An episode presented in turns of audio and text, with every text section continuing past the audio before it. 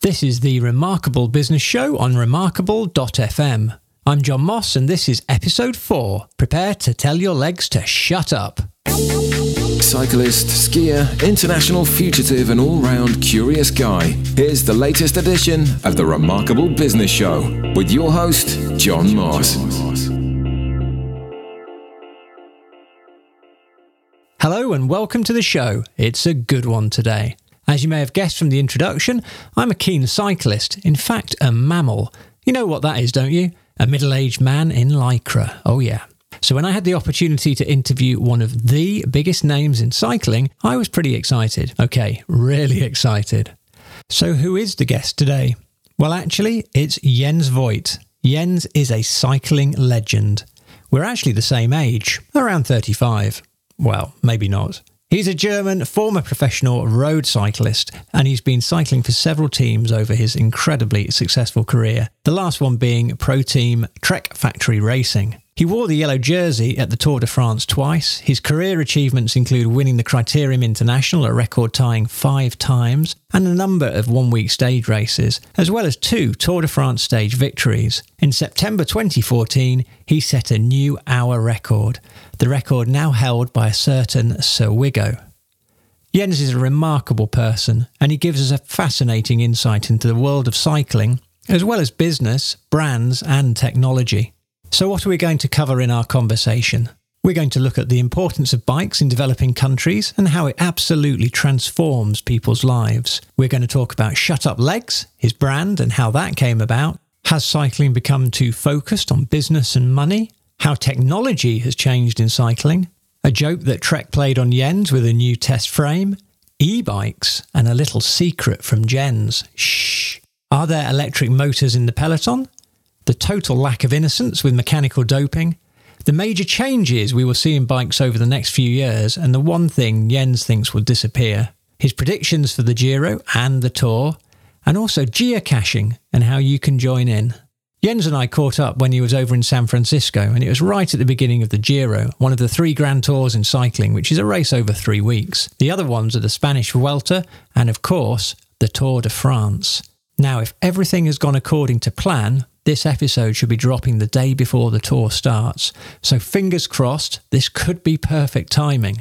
Jens was having breakfast when we caught up on Skype, so please excuse the slight background noise. It's not often you get an opportunity to chat with someone like Jens. I really hope you enjoy our conversation. Accessible, authentic, and useful. The Remarkable Business Show speaks to remarkable people. Okay, I am very, very pleased to be welcoming a special guest to the podcast today, and that is the very lovely Jens Voigt. So, Jens, welcome to the Remarkable Business Podcast, and thank you so much for coming on.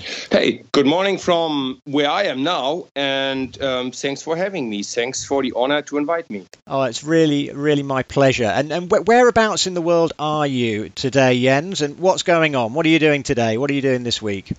I am in California, to be precisely just maybe five miles off the Golden Gate Bridge in Marin County. Beautiful part of the land. And um, yeah, just finished my morning run. And now I'm going to have um, another bike ride today and a charity bike ride tomorrow for World Bicycle Relief. And then on the Sunday, Tour of California starts, and I be part of that. Fantastic. And World Bicycle Relief, I've donated some money um, to that before as well. It's such a great charity, isn't it? Do you want to just tell the listeners a little bit about what they do? So, well, of course, I help them wherever and whenever I can.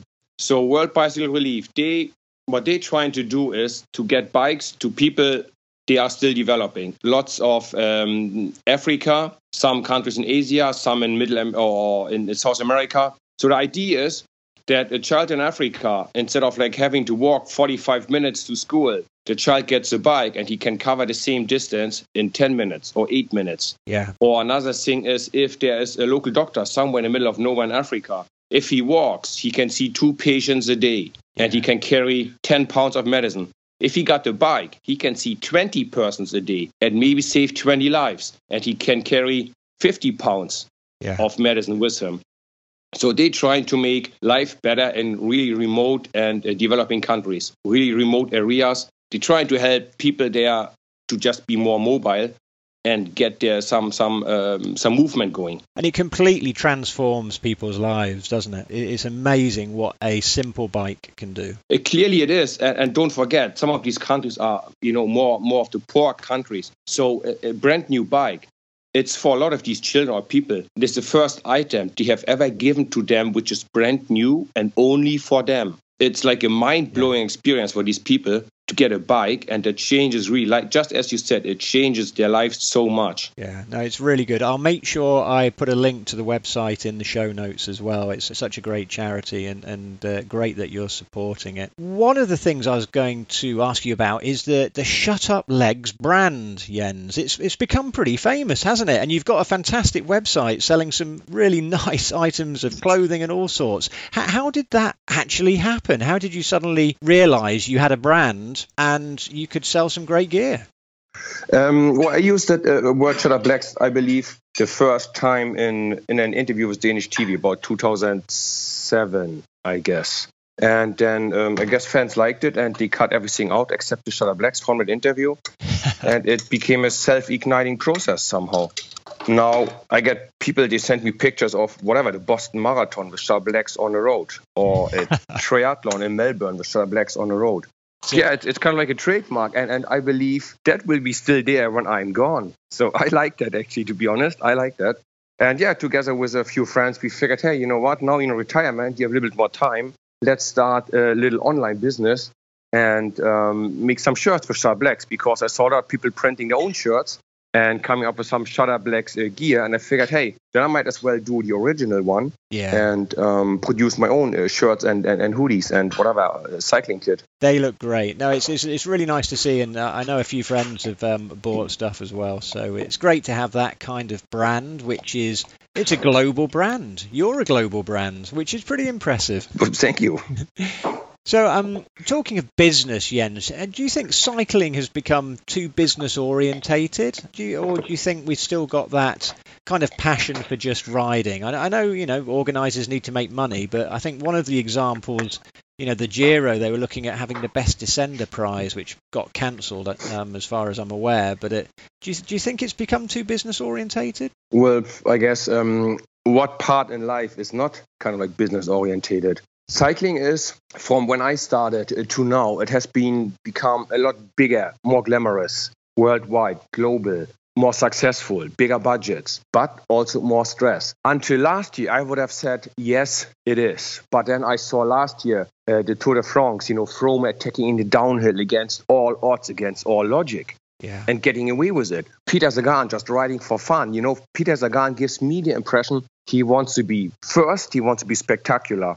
And secondly, he maybe he wants to win as well, but he wants to be spectacular first and all. Yeah. So that attack they had together, Chris Froome in yellow, Peter Sagan in a world champion jersey, attacking like 10 kilometers to go in one of his crosswind sections, that was just fantastic to see. So there is still passion there.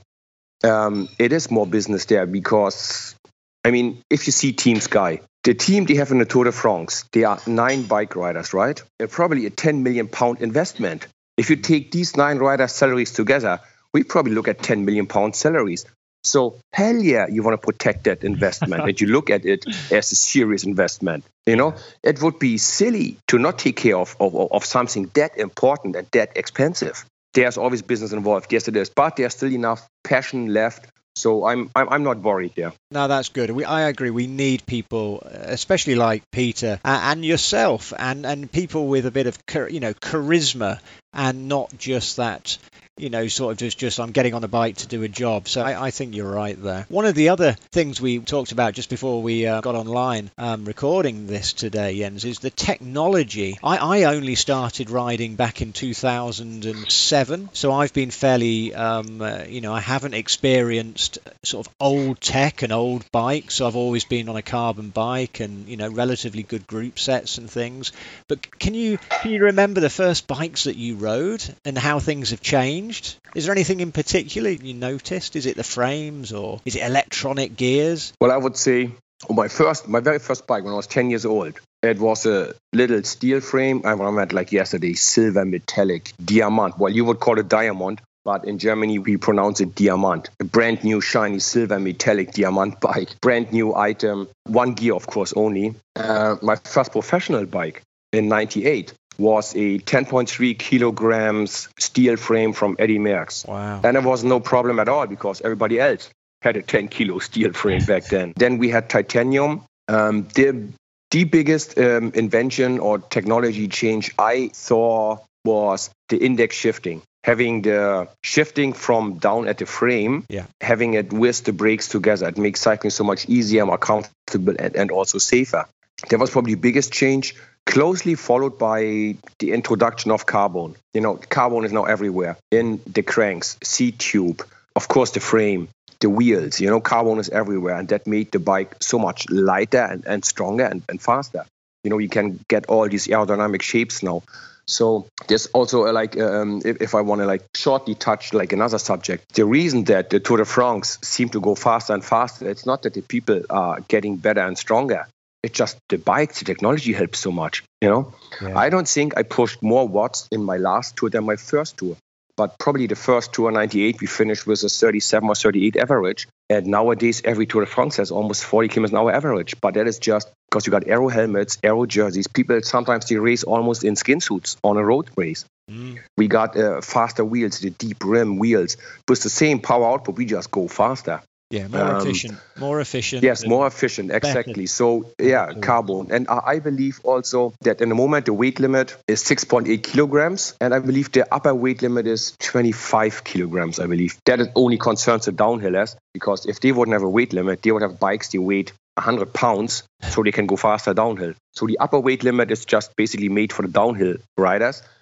And I think UCI probably in the close future, they're gonna drop the weight limit by another two, three, four hundred grams because they can make perfectly strong and safe bikes at 6.5 kilos instead of 6.8. I even remember we had a Colombian rider who was only 165 tall. He had to add weight to his bike to make it legal.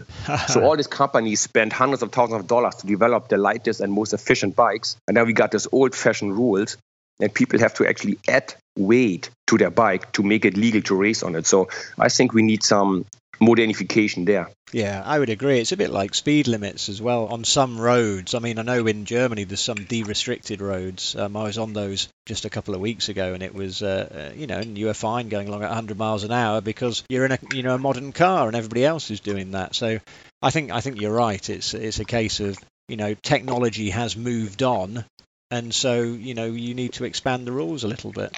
And um, Absolutely. and Trek Trek do a very lightweight bike, don't they? The Émonda, I think, isn't it? Some of the, some of those variations, the frames are incredibly light. Mhm, They are. I remember when Wednesday they showed me one of the first prototypes and all that, and they kind of like did a practical joke on me. Um, they gave me um, a, a carton, like like a paper box with the frame inside, and like Oh. here, check the new frame. So I lifted this carton box up. I like, are you kidding me? That's an empty box. There's no way that there's anything inside.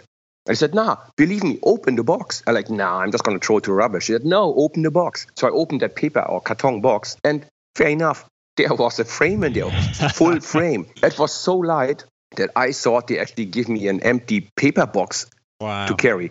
It was it was mind blowing to see how light it goes. Since I saw you know uh, prototypes and, and the way they make them, there are some thin walls on the frame, but all together it's incredibly strong. But there's yeah like um, some of the tubings is probably less than a millimeter, but all all together glued together and put in the oven to bake and to cook, uh, it's an incredibly strong frame. Yeah, the the innovation around carbon manufacture is astonishing, and you've got companies like Trek who are leading the way without question. So that's fantastic. And and other other bits of innovation, not necessarily in professional cycling, Jens, is um, e-bikes. I don't know if you've ever been on an e-bike. I tried one the other week um, up in the Alps, uh, just a mountain bike with a with a, with an e-bike motor, and it was astonishing. It was so much fun, and there's been massive amounts of investment in the past sort of year or so, um, venture capitalists investing in companies who are producing these e-bikes. I just wondered whether you see those being used a lot more, you know, for commuting around towns and cities. I think we're going to see a big, big change in the next few years. Well, John, let me tell you a secret, just between you and me. Don't tell anybody, right? This Okay, is not a multi-million uh, listener and viewer podcast. Just between you and me. All right. I use an e-bike almost every day when I'm at home. Because last year I bought an e-bike for my wife's birthday. So she owns an e-bike, and I every now and then actually use it to get the kids to school.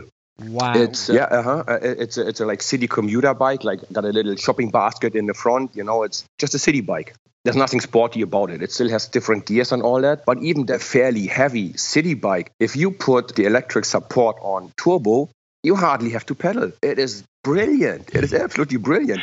I remember the first time, the first time my wife used it, like going to school, we have this tiny little uphill. It's a little steep, but it's little, it's short. My wife never liked it. And she was flying up this little hill, adjusting her hair and look, hey, honey, look at this. I can take my glasses off and ride with one hand, with no hands, with one leg. And she was just delighted how much better and faster she was. It's it's a fantastic um, development, and as you said, I got, I'm, I'm going to see a massive growth in uh, the use of electric bikes because you can actually commute to work faster, quicker. If you want to go slower, you don't sweat at all. You can, you arrive at work and you don't have to really shower.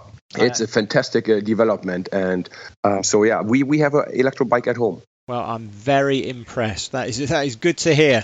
It's um, it, I, I was amazed. I, it's the first time I got on one, and it was a mountain bike. You know, nothing special, but um, it, yeah, you know, you could just as soon as you went uphill, it kind of assisted you, and you could change the different speeds or you know how much effort um you had to put in, and um, yeah, we had a, we had a lot of fun. It was it was very good. The bike I bought for my wife, it's a city bike. It's uh, it's it's built in a way that only supports speed up to 25 to 20 kilometers an hour. So if you want to do 30 kilometers an hour or 40, you got to pedal all by yourself. No engine helps Yeah. you. But as long as you go slow enough, city speed, the engine is there, and the engine stops the moment you stop pushing on the pedals. The engine stops as well. It's very sensitive, and it's a smart way to do it because it's not that you ride a motorbike and the engine just keeps running in case you whatever want to brake or stop or the engine stops the moment you actually stop pedaling. You can break uh, break it down you you can uh, slow down any way uh, any fast you want. So it, it's pretty pretty brilliant development and it's it's fairly safe. My wife just loves it. All the kids had a try on it. They all love it. It's a fantastic uh, uh, like it makes uh, our family life a lot better and more fun. Oh, that's great to hear, Jens. That's really good. And um, do you think there's ever been? I mean, uh, do you think there's ever been electric motors in the peloton? There was all, you know, people always talk about this, and the seeing, you know, people have seen the videos online. Do, do you know they scan the peloton now, don't they? They scan the bikes at the beginning of some of the races. But do you think? Do you think they're there? Well, if they ever were there, they're not there anymore because the chance to get caught and detected is way too high. Nobody takes that risk. Yeah. For a long time, I was actually convinced that we simply don't have the technology of build something that is small enough to fit inside the frame and yet be powerful enough to help you. Right. All right, that's what I thought. But then this young Belgium uh, girl got caught. Um, I think she did a cyclocross Yeah. with the engine in her um, frame. And then I figured if a 20 year old girl and her dad can put that together in a garage, what could a multi million dollar team or company do with proper laboratories and, and proper science behind it? You know, if just like Joe Average in his garage can put it together and send his daughter to race with it, then I thought, well, maybe there there is a chance. Maybe they had some tries at whatever at some training sessions to see how it goes. But I'm sure, I'm, I'm fairly sure it never been used in races, and if ever, then not in these days anymore. There's too much control, and you know you can't get away with it. And and then plus mechanical doping is even worse than, than other doping almost because an engine in your bike has only one purpose. There's no excuse, oh, that accidentally got into my bike. No, the engine does not get accidentally in your bike. You might sometimes have these cases where actually, you know, some contaminated, contaminated protein powders or you know you just travel in a region where they use whatever anabolic gas for the chicken there, there, there might be some ways where actually people innocently delivered a positive test. But with the engine in the bike there's no way that there's any way of innocence involved in that. So that would be even worse. That basically should be a lifetime ban for everybody involved the rider the mechanic the persons around it lifetime ban for all of them straight Yeah. first interfraction straight lifetime ban for all of them that would be terrible I agree. Yeah, I think you're absolutely right. Do you think we're going to see any major changes in bikes and technology in the next few years? I mean, it, it, you know, you look at, say, for example, the latest Trek that the guys ride now, and it's, uh, and, and I'm sure you, you know, you ride as well. It, it's just astonishing. It looks almost like a spaceship these days, doesn't it? The frame and the inter- everything integrated. Do you think there's anything going to change in the next few years? I actually do ride this Trek Madone, the team edition in red, and yeah. the bike just looks like a Ferrari car. when I train anywhere in the world and people turn their heads around me, I'm not sure. I believe more people look at the bike instead of recognizing me they're all blown away by by the bike, the, how, how great and slick and fast the bike looks. So yes, there are some brilliant bikes out there. Trek does does a great job there, but hey, other companies also produce pretty good bikes. You know, we got to be fair. Yeah, yeah. Other companies also doing a good job. I think the most likely thing to happen is the disappearance of all cables. It will be all wireless operated, and I wouldn't be surprised if anytime soon we also will get rid of the cables for the brakes. And like we have now with the derailleur, the shifting electronic, we will have some little mini engines in the brakes to actually brake electrically because the frames get so light. So the weight we can save on the frames with all the carbon we can then put on and make the brakes a little heavier with putting a little engine in there. Yeah. Or also, if you um, if you take the cables out, I mean that's still uh, whatever three feet of steel cable you have for two brakes. Three feet, maybe now, maybe five feet of, of, of steel cable. That's also weight you would use so you could make the battery a little stronger to support the shifting and the braking. So I think in the close future, we will see braking without cables and shifting without cables, not even an electric wire. If we all be like this micro wireless system on your bike, I think that would be a development I can see happening. That sounds good yes? to me. I've never thought of that. That is a great one to. That's a great one to think about, Jens. It, it is. You wouldn't, wouldn't have no cables. Everything integrated. That then also would uh, you wouldn't need to have these holes in your frame where the cables go in and out. That would reduce the amount of water and dirt and sand getting in there. So I think it would make the bikes actually easier to to maintain and even looking more slick. No cables at all. No uh, drilling holes in the frame where the cables get in and out. So the bikes would be looking even more fantastic. So yeah, I'm looking forward to that day. Fantastic. That is great. So we are we're speaking and it's May, May time. We're in the middle of the Giro. Who do you think is going to win this year? And then what do you think is going to happen in the Tour, Jens? Have you got a favourite or you think anyone that's going to be new that's going to appear? Well, here it is. Nairo Quintana is neither gonna gonna win one of them. He's gonna be second or third in the Giro, and he's gonna be four, five, six in the Tour. Okay. That's what's happened when you want too much, I believe. The double is not possible anymore in modern cycling. The races are just too hard. Too tough. Nibali, yeah. Nibali wins the Giro. He's my my winner. Okay. He played his cards close to the chest all season. I think he is ready. So Nibali wins the Giro Italia. And, well, call me lame or boring, but of course Chris Froome is going to win the Tour. If he doesn't drop himself, if he doesn't do a terrible tactical mistake, I cannot see anybody being able to beat him. I mean, people cannot even beat him like head to head. He drops him in a time trial and he drops him on the climbs. He drops him on the downhills. And he got a very strong and dedicated team around him. He never has this double leadership problem. So I don't see any way how anybody could actually beat him without being extremely lucky, you know? Yeah, yeah. Um, second place will go to Richie Porte this year. He is as ready as ever. He is grown up. He is experienced enough. He is as skinny as I've ever seen him. He had some really good results. Unlucky that he lost so much time in Paris uh, Nice in the crosswinds, but he is ready. If his team doesn't drop him again when he has a puncture, that was an unforgivable mistake they did there. BMC should um, get their stuff together and go, okay, we have a one chief strategy. We do not have eight chiefs and one Indian because one Indian cannot do the work for eight chiefs. You need one chief and eight Indians. That's how it should be.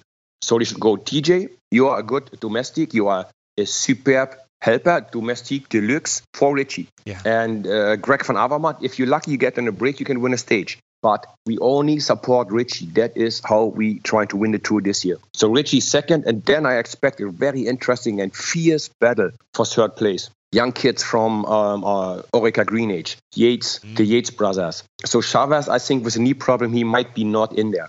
Romain Bardet is gonna go for it again. Alberto Contador is still there. Um, yeah. Nairo Quintana, Alejandro Valverde. I think these guys all will have to settle for third place but it will be a fierce and interesting battle. So I'm really looking forward to that. No, it's it's going to be it's going to be good. I'm uh, hoping to get over there to watch a couple of stages, and uh, I'm watching the Giro avidly on TV at the moment. I'm following the results in the Giro as well every day, and I be at the Tour de France commentating again for NBC. So I be there every single day to see how it unfolds. Oh, we look forward to hearing from you then, Jens. Always enjoyable to hear your thoughts on the race and the commentary. Thank you. And, and thank you for your time. That wraps it up nicely for this recording. I really, really appreciate you calling in. I hope you have a fantastic day over there in San Francisco. How, how's the weather, by the way? Is it uh, any good? It's lovely. I just finished my morning run. I went out to do some geocaching as well. So I found two new geocaches here in uh, California. Ah. And it's lovely and sunny. And I believe it's going to be a 25 degree day today. So just perfect for riding. Not too hot,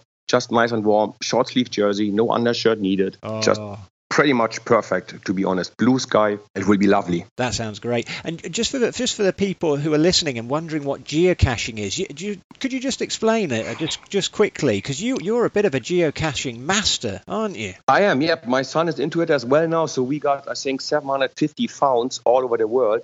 So geocaching is basically a treasure hunt for grown-ups. People hide, I think in a moment we are about 3 million hidden geocaches, hidden little boxes all over the world. I found some in Perth, in Melbourne, in Sydney. I found some in New York and in Colorado and, and now in California. South Africa, uh, I find one in Israel like uh, two months ago when I was there. So geocaches are all over the world. So you go on the webpage, www.geocaching.com. You can sign up. It doesn't cost anything. Uh, sign up and then you got all these geocaches available. And then you click, there's an app on your phone. You click on please find the 20 closest uh, geocaches and then you can just go and, and, and look from it's obviously a hidden box.